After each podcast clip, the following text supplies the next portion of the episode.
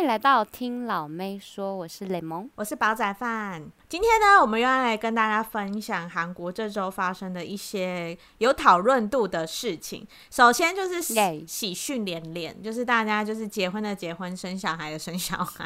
哎、欸，你不觉得疫疫情期间特别爱结婚跟生小孩？那个、生小孩是本来就知道，对啊，可是不知道他的预产期、啊、好久嘞。可是不知道他的预产期，他就突然这样子嘣就出来了。韩国人比较喜欢给一些就是那种惊喜的感觉。对啊，就是朴信惠跟她的老公崔泰俊，就两个演员呢，他们的小孩五月三十一号出生了，是一个健康的男宝宝，这算是我们这个年代的韩韩剧女神吧？对，嗯，她是什么？原来是美男啊，还有什么继承者什么、呃、都是朴信惠的。Doctors。必看必看，继承者们那个真的是经典呢。那我们时间再往回推一点啦，就是再找一个时代的韩剧女神张娜拉，她竟然结婚了，终于 to deal 结婚了，耶！她跟她小六岁的圈外男友结婚。其实张娜拉，哎，她很保护她，哎，对啊，就素人嘛。但其实张娜拉这个人，就是老实说，你不会是她的。大粉丝不像就是吸粉这么厉害的女演员，因为她很少上演综艺啊、嗯、或者什么什么。可是就是讲到她的名字、嗯，几乎每个人都认识哎、欸，因为她之前好像有争议啦，有一个小争议。但他早期演那个《开朗少女成功记》，不知道大家知不知道？这我小时候看的，就是那时候风靡，我知道风靡婆婆妈妈的世界，就是很厉害。嗯，然后他近期又有演那个什么《大发不动产》，也是大家就是推到不行。对，没错。而且必须得跟大家讲一下，科普一下张娜拉的善举，因为大家都就是对张娜拉可能。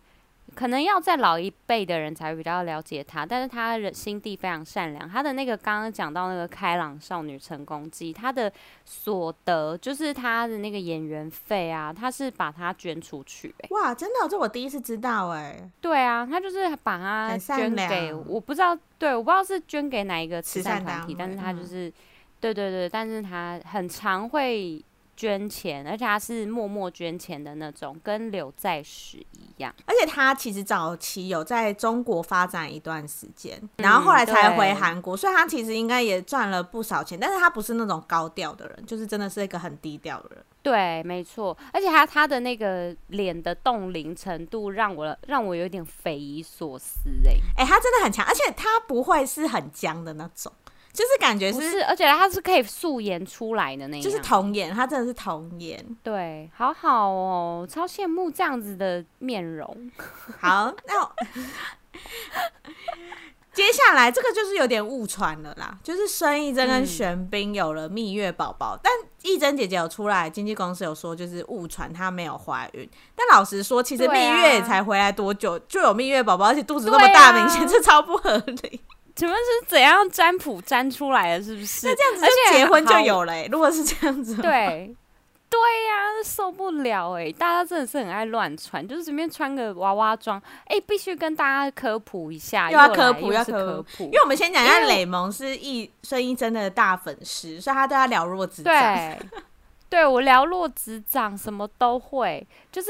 他以前，你们大家去看一下他的 IG 好不好？嗯、他们 IG 往前滑，往前滑，往前滑一下，他超爱穿娃娃装的啦。所以，他其实是一个少女心哎，很有少女心。他有，对，他非常有少女心，而且你看他把他的小狗，就是每次都打扮成那样子，还不够有少女心吗？他们都会穿那个蓬袖、啊，那个叫做什么狗？那个叫做什么人狗装？嗯，就是。宠物跟主人，人口装听起来怪怪，就宠物跟主人就是一一配啦，一套这样子。对啦对啦，就是一个他们很喜欢穿那样母子装的感觉，对对对，这样子好不好？好啦，所以那就是真的没有啦，那就是孙艺珍平常穿衣的 style 就是喜欢穿蓬裙，所以她不是真的怀孕，大家不用替她紧张。这样、啊、真的有的话也不会告诉你。对啊，哎、欸，现在都流行生了才讲。对啊，而且我觉得女生根本不想被拍到大肚子。而且我觉得现在生了才讲这个是一个风气耶，就是其实不只是艺人，我身边有有很一些朋友是走这个路线的，他们怀孕的怀孕也不会突然大声张扬，但是他突然就 IG 就说哦生了，然后说哦生了，对，问真的真的是这样，因为我身边也是，我不知道你跟我那个，你知道，因为我们前公司也是有一位，他是号称神秘人，啊，就他就是明明就是 IG 什么都有在用哦，正常使用，人家赞怎样的，然后突然就是下一篇天文就是一个宝宝的照片，我们甚至不知道她怀孕这件事情，然后我们就想说，是怎么样啊？所以你不跟我们约出来是怎样？是在偷偷偷偷藏肚子这样子？对啊，然后他就说，哎、欸，依照我的这种神秘程度，当然是要直接变辣蹦出来，蹦出来给你看。哇塞，直接下烂！但我自己是觉得，因为很多人爱指指点点，跟很爱多人爱问问题，所以干脆不讲了。不然你如果可能真的不小心出了什么意外，或是光大肚子就开始问你说：“啊，你那个怎样怎样？你你这样子后面还要解释月子中心在哪？多少钱？啊，你婆婆要怎样怎样？烦死，真的是烦死哎、欸！对啊。”他是男的女的，男的女的，他真的假的？那婆婆说什么？对，吵死，真的太吵了，好烦哦！就刚发自内心，这是不是只有？这是不是？对啊，你在烦什么东西啊？我没话，还是是替他们？该不是你吧？替他们烦，替他们烦。OK，反正就是我个人是觉得，好像的确，如果想要少一点这种。疑问句的话，你就直接让大家一个大震惊，大家都不会问太多。对啊，反正都生了，能想怎样？对啊，哦、全部问题都迎刃而解。好，那我们刚刚有提到柳在石，我觉得好像要跟大家聊一下，就是国民 MC。对啊，你知道，因为像是我们以前有在开始迷韩国，就是可能那个韩龄啊比较长一点的，韩龄应该就是追韩星比较久的人。对，韩龄比较久一点的，应该对刘在石这个名字呢，他们。应该都会有一些回忆啦。那但是对于新一点，比如说刚开始进来，他是从第六感才开始迷上韩文，呃、就是韩韩国艺演艺圈之类的。因为我觉得近期因为很多的韩国综艺节目都有卖到串流平台，就台湾的串流平台，所以都会剪那种短片在 FB 上，所以大家都越来越了解韩国综艺的脉络。然后这样刘在石，就大家就觉得越来越好笑。我觉得很多人是从 Running Man 认识他，Running Man 也播很久了。对。Run Running Man 其实也蛮久的，可是 Running Man 已经算是在柳在石的一个中段、呃、第二巅峰。嗯、对，说实在，好像真的了解柳在石的人好像没有很多。我们可以跟大家来稍微讨论一下刘在石，他怎么样会成为国民 MC，跟他为什么在演艺圈的人缘会这么好？对，而且其实好，那我们先介绍一下刘在石，他其实真正成名的时候，他是三十几岁才成名的，算晚呢、欸。其实二十岁的那一代，就他二十代的时候。后呢，他一直没有成功。然后他他在读书的时候，他一开始就是他爸妈也想要叫他学经济啊什么，就希望他就出人头地。嗯，但是他对于演艺圈，他还是抱持有一个憧憬，所以他就偷偷考那个演艺学院，然后他考上了。但是他也是因为他开始有在就是有。比如说有在做一些什么话剧啊，然后再再接一些这种就是演艺对搞笑艺人的一些段子的部分，所以让他没有办法顺利毕业，然后。他整个就是因为其实柳在石他不是脸不是说多帅还是怎样，啊、他就是比较谐星派的。可是他那个时候就是又很内向，所以他一直没有出头的机会。嗯、然后到三十岁的时候，在演那个在做那个彩 X Man 哦，X Man 真的经典到不行。大家，大家上一集有讲到金钟国跟尹恩惠的绯闻，也是 X Man 开始的。对，然后 X Man 也是造就了。后来留在石 Line 跟江东虎 Line 的一个节目，算是经典节目。对，因为他们算是两大 MC 和、嗯、唯一一个合作的节目吧。后来就没有再合作，前面也没有。哎，后来有那个情书，就同一个系列情书系，同对对对，也是有。可是后来因为那个江东湖，他是因为税务问题嘛，他就后来有点类似呃，稍微被冷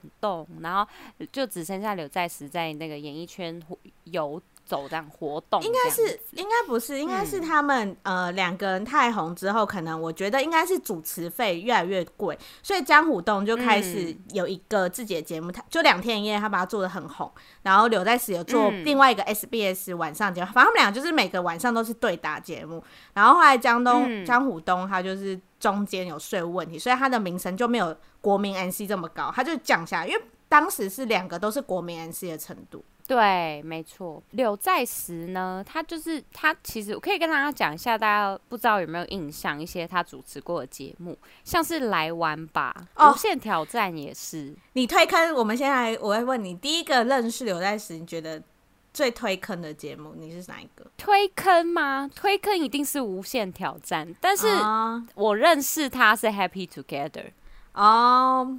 我个人是小时候就有看 S Man，但是我那时候对他完全没有很大的感觉，就只是觉得这个节目很好看。但是我对他嗯蛮喜欢，应该是来玩吧哎、欸，因为来玩吧那时候啊真的吗？很多 idol 会去上那个节目，然后那时候就喜欢那个偶像，就会觉得这个主持人蛮好笑的。对啦对啦是没错，就是反正因为我觉得还哎、欸、这个时候感觉好像可以额外插个话题，我觉得以前的节目真的是帮助我们认识偶像团体的一个。很就是很大的工程呢，因为以前的综艺节目很多都是为了偶像而量身定做。对，而且他们一边男生一边女生那种假配对感，然后你就会自己在那幻想。对，而且都是 group group，对对对，就是他是就是你一次邀请来，我不知道现在是不是因为制作费不够还是怎样，就是他以前他都是可能至少会有三个团体在里面呢。而且我觉得以前的节目比较好让你认出名字，嗯、现在真的很难认出他的名字。现在就是现在就是脸就是都已经脸盲了，根本就是找不到那个特色。因为以前就是整团一起上，所以他们都有名牌，嗯、然后就会知道说这个人叫什么，然后主持人可能会丢梗，然后就会知道说哦，这个人就是允儿，嗯、这个人就是泰妍什么什么。但现在很少全部一起上一个综艺节目，然后加上每个人都可以讲这么多话，所以就很少。真的啊。哎，可是我觉得现在的节目形态，可能如果我们再做回以前的那些，你觉得会有看头吗？我其实前阵子有看一个韩国论坛讨论，你记得以前有个节目是那种金钟什么的，就是每个偶像都会穿那个制服，然后都会回答问题。对，然后就韩国论坛就有在讨论说，如果那个节目复出的话，会让。现在的偶像团体的认知度大幅提升，对，因为那个都会挂名牌，然后每个人都一定会玩游戏，就是一定会更认识他们。嗯、所以我觉得其实韩国的人也有意识到这个问题。只是说，我觉得现在因为串流平台这么的发达，嗯，他已经就是电视已经对他们大家来讲，可能需求度比较没那么高。可是所以说实在，那个制作经费可能真的没有那么高。你就没有办法，你是因为像刚刚你说那个什么金钟的那个，嗯、他那个不只是三队的团体在里面，好几对、啊，他那里面可能至少有十队，对对对对对，它里面可能至少十队。可是我们怎么可能一个节目一集，然后请得起十对偶像团体？我觉得会不会是因为现在偶像团体又太贵？因为现在大家都往国际走，但以前那时候他们没有这么这么的想要往国际走，或者是以前的公司没有这么的保护艺人。以前就是艺人要去上综艺。就像比如 S N 啊、J Y P 啊，他们都会让他们去上，但现在都好像有点把他们捧成像巨星，就是尽量隐秘感，然后你打歌起你再出去就好了，或什么的。哦，也对，而且说不定以前的那个经营模式是你都是跟那个经纪公司去谈嘛，然后他就跟你讲说，哎、欸，我今天送你三对，哦、就是我直接就给你三个团体让打包这样子，这样子。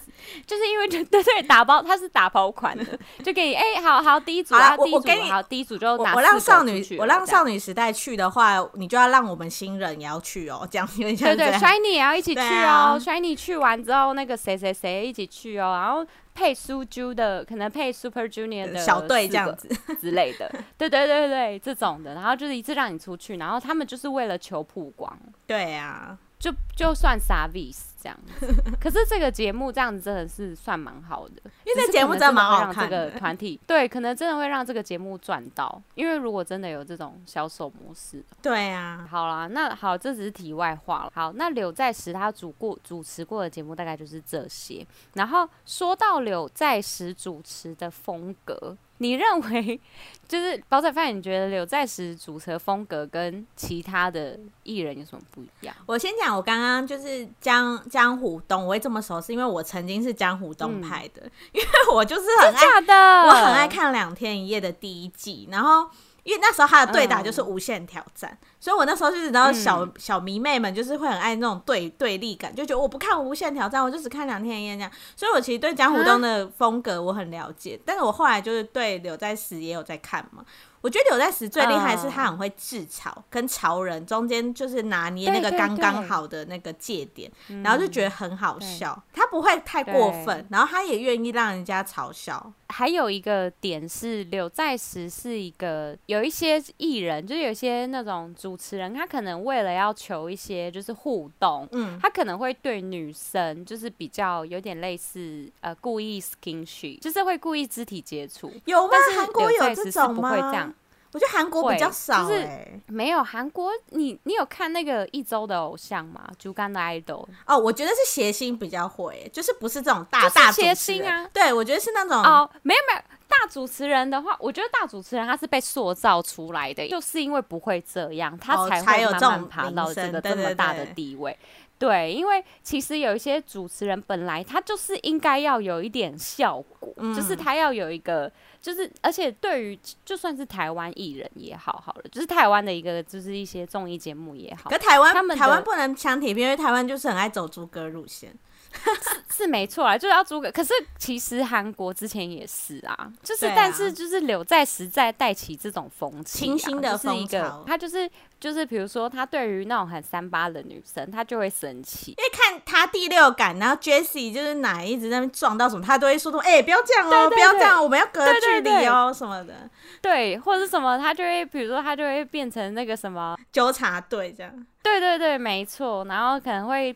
非常的遇到这种就会觉得很慌张，然后觉得想离开现场之类的。就他是一个很正直的象征。然后他也还有一个点是，他非常喜欢讲一些名言或是大道理。然后他就会，他也他就不会，就是也不会虚假的，就是比如说，可能那个人的个人技真的演的没有很好，然后他也不会说哇哇哇很厉害或什么，就是讲场面话不会，他就会讲说，哎、欸，就是感觉可以多练一下，再加油的。他就是。对，他会，他会给一些就是真实的话，所以对于嘉宾来讲，就是他比较可以塑造每塑造每个嘉宾他的个人特质。就是他真的演不好，他就会直接讲说啊，你就演不好，那你是不是要就是要加油？好，你真的要加油诶、欸，这样子。然后那个看到嘉宾就是那种很尴尬，然后笑的那种表情，就是也会让一些观众觉得对他印象深刻。那我再补充一下，刘、嗯、在石其实，在演艺圈就是人缘非常好。他不只是就是搞笑界啊，嗯、歌手主持过访问过，他其实，在演员界，他也是就是跟大家都感情很好，有涉略，有对。他之前在 Running Man 其实就有提到说，他跟鱿鱼游戏那个男主角李正宰很好，但没有一个人相信，大家觉得那个 Top Star 你怎么可能跟他很好？但其实后来李正宰有上节目有讲过说，说、嗯、就是他们其实以前是一起当那个防卫兵，就是他们一起当兵就对了啦。因为那时候李正宰那时候已经演一个电视剧，已经很红了，所以他其实不想要跟那种其他的兵一起搭车，所以他们后来就讲好说，我们两个就轮流开车上下班，避开人群。但是呢，因为李正宰那时候实在太红了，所以就是要拍戏呀，很多应酬啊，所以很常就是会宿醉什么的。然后每明明就已经讲好是要轮流开，但每次都。是李正宰的妈妈打电话说在洗呀，他又睡着了，你再来叫他起床。欸、对，然后他说他都会帮他穿好军装，把人家当司机呀，他都会帮他穿好军装，然后背他上车，然后在后座，然后他在开车去那个、嗯、就去军营这样子。所以他就说他其实就是从无名的时候就是这么善良，不是因为现在有名。嗯、然后他就说他其实真的受到他很多帮助。嗯、其实他前阵子在白想艺术大赏的时候，他们两个有一个拥抱，那时候。然后，当你知道这故事的时候，你就觉得那拥抱是你知道吗？是个很深的意义。对对对，就是我们两个从无名那样一起变成 top star 的感觉。刘、嗯、在石的人缘是真的很好。然后讲到他的人缘，我们应该也要讲一下他的爱徒们，就是你说刘在石赖的人吗？对，留在 slide 的里面有哪些人？我觉得可以跟大家聊个一些就好了。好，大概有哪些？大家应该都会知道，哈哈吧，就在他身边的哈哈李光洙，嗯，就是在他身边。对，而且算是他的爱将里面算比较元祖的爱将，比较资深。然后对，后面也有全少明、嗯、Jessie 跟美珠。那美珠算是比较新一点的，美珠就是最近的。大家不知道美珠的人，应该都会知道，就是有一个很疯，在第六感里面，就是很常会对男嘉宾，就是一些就是那个每个都想要在一起。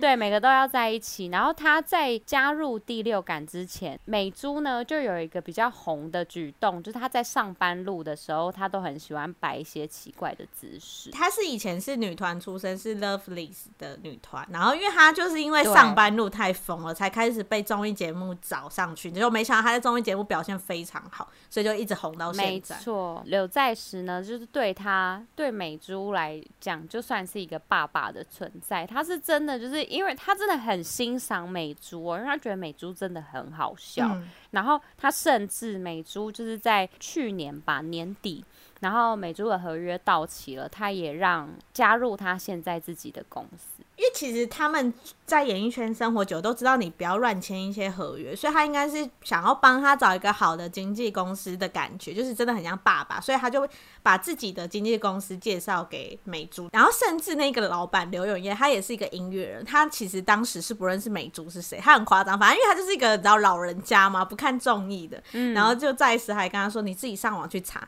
就一查完之后，他就说叫美珠过来谈一下，就是大家都很欣赏他，对啊，所以。就是，而且美珠其实到现在，呃，我觉得那个刘在石有一个习惯，就是他习惯把他的爱将们全部都放在他有出演的节目里，就一起、啊，就是他会一个一个带，对对对，他真的都是一个一个带过来。然后像哈哈也是跟着他跟好久，然后哈哈跟他私底下是真的。好到半夜要接刘在石的电话，然后就是要临时被约出来，或是刘在石突然想到说，哦，我觉得就是哈哈，你突然你可能在哪一个节目的哪一个 part，然后觉得他的、嗯、对他的表现不太好，我觉得你可以怎么样改善？他的这种是都是那种凌晨打电话，突然想到就会打电话给哈哈，他都还是会接，就是非常好的关系，是真的。对，我觉得是非常有爱的爱徒，而且其实像 Running Man 那个池石正，我记得他其实，在接演 Running Man 之前，其实他的演艺事业是很低潮的，是柳在石把他拉进来 Running Man 这个。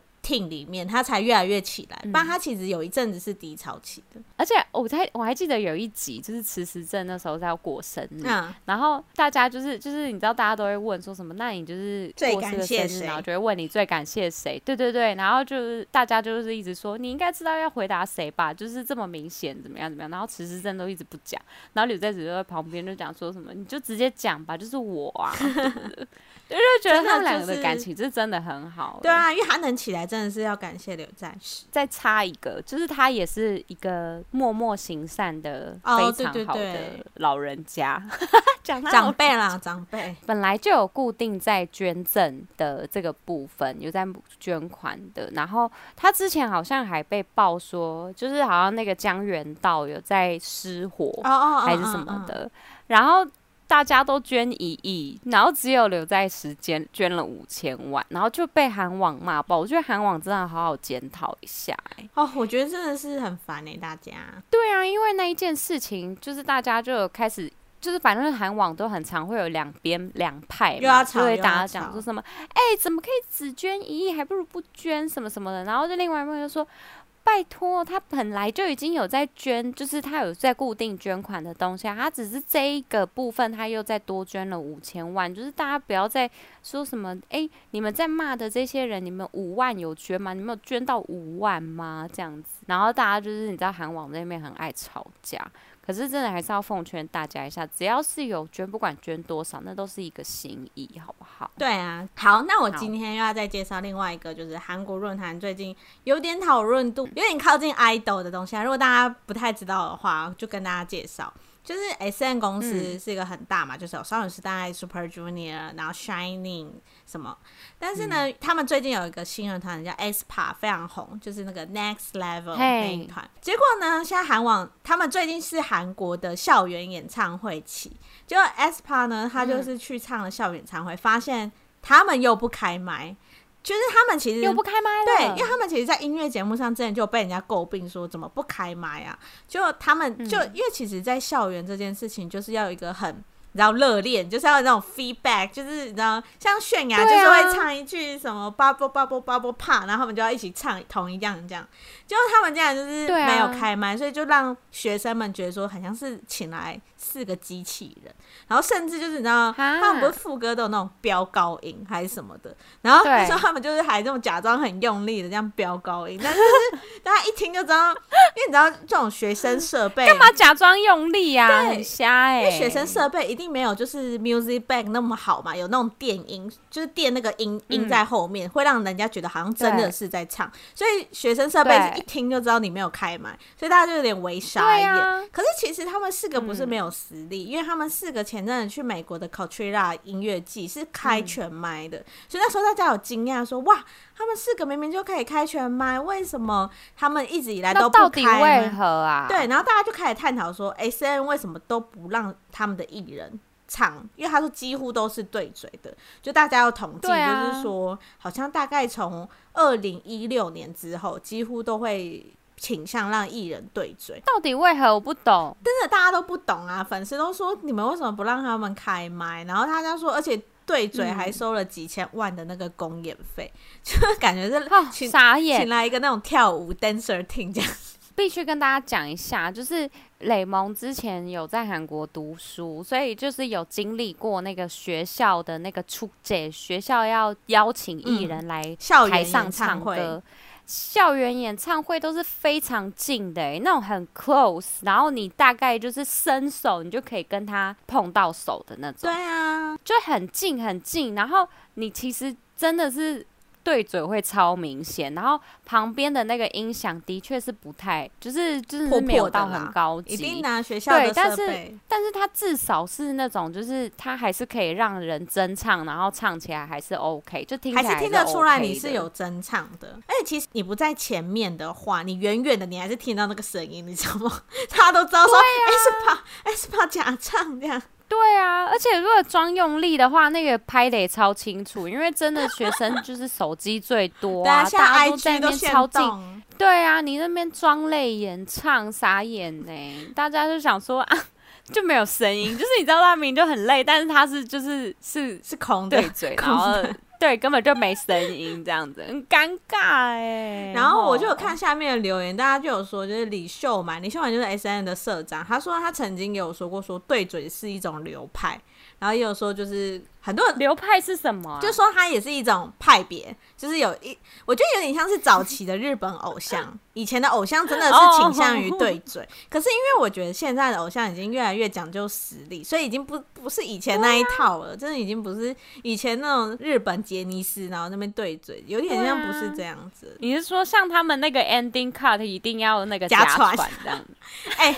ending card 其实我觉得很尴尬哎、欸，我可能是老了 是不是？我会跳是 ending card 这边，我跳我会跳过那一趴，我会跳过那一趴，因为我觉得太尴尬。我会笑死。可是我觉得其实看了还蛮好笑的啊！我不知道，我我不知道哎、欸，你觉得就是真正如果是那一团的粉丝？他们看到那个 ending card，他们到底作何感想？他们心里会觉得说很可爱吗？应该粉丝会觉得很帅。可是我觉得粉丝会觉得可爱，但我觉得尴尬的是，比如说像 Seventeen 一团有十三个 ending card 有十三个人嘛，这、嗯、这样就会又在那边站说需要选谁了哦。对啊，为什么都是他？哦、每一次都是他放第一个，他放第二个什么的，就很好笑啊！我之前看那个 Super Junior 的 ending card，我也觉得好好笑，因为我们就是看 Super Junior 的 ending。看我们对于 Super Junior 已经不是那种以前小时候对于偶像来讲已经有一个憧憬梦幻，对，我们已经不是最完美的那种感觉。因为我们看 Super Junior 已经觉得说他就是一个有一点大叔，但是他是很很真实、很有趣，然后陪我们好久、陪伴我们岁月的一个团体，就这样子，不会觉得他一定要超帅、超爆帅怎样怎样。就是一个时代感，对啊，所以那个 ending card 就对他们两个是加分，但是其他我真的不懂。我之前其实有看到韩网也有在讲说要废掉 ending card，就是我不知道怎么样，啊、就大家好像现在已经有点厌倦这个 ending card，就有点太久了，太久了，然后一直在传什么意思？明明就是 take，你没有传，你已经在休息。对，你在休息，而且还要为了 ending card 一直每天要想不一样的，反而是一种压力。对哦，对对对对，好像是因为这样。好累哦。我觉得现在偶像真的花招好多，啊、而且他们都还要直拍的那个跳舞板。就是直拍的版本。哦，对啊，他们现在好忙，他们好累，一个要好多种哦。好烦哦！IG 到底要放多满呢、啊？就是好多东西都要一直放来放到 IG。每每次上那个音乐节目，都也要全体拍一个照，然后他们都会在同一个背景，因为他们那个都楼梯间还是什么的，就是那个电视台的那里。对啊，对啊，大家都一定要那个，每个人都去打开的话，然后就换换下一位，下一位这样子，对，都要在同一个地方拍。我觉得是因为现在的偶像经营社群很重要，没有像我们以前那个时候，社群还没有这么兴盛。现在他们 IG 啊、TikTok 啊，什么 Challenge，每个都要跳那个舞蹈的 Challenge，就是真的很忙。对对对，以前我们好像就是只要有他们的 Twitter，我们就会觉得很开心。FB 啊，会看到他们。对，而且他们 Twitter 其实也没有什么在放照片什么的都没有，就只是很简短的文字。就每一天只要我们就是。只要刷一刷，刷到他们有新动态出现，我们就会觉得很满足哎、欸。那个时候，而且以前那个 Twitter 啊，就有传说有些人说每天就是哎的可能朝夕，然后跟他说晚安晚安晚安晚安，就突然有一天他真的回你，大家就会觉得说有用，他们真的有在看这种，对他们真的会，我们很容易满足，真的会看，我们还是是我们以前有被那个就是。有被催眠呐、啊，因为我真的觉得以前的偶像真的他们是真的会看，因为以前还没有这么多 K-pop 还没有这么多粉丝，现在粉丝真的太多。对啊，而且他们有时候会转发饭拍的一些照片，就是饭拍照，所以我们会觉得说，哎、欸，饭拍照真的很重要哎、欸，所以大家都很认真去追去拍那个照，而且他们真的会记得很漂亮，记得常追的这些人，对，就说哎、欸，你又来啦这样子，对啊。好啦，我们这种老妹的追星过程。哎、好了，那我们今天跟大家已经介绍了一下，就是现在目前女明星的近况，还有柳在石的一个心路历程，然后还有关于 aespa 假唱的部分。不知道大家就是听完之后有什么感想？欢迎你们在 IG 的小盒子上面讯息我们哦。我们今天就介绍到这边啦，拜拜，拜拜。谢谢你们收听，如果喜欢我们的话，请在下方留言或是帮我们评五星哦。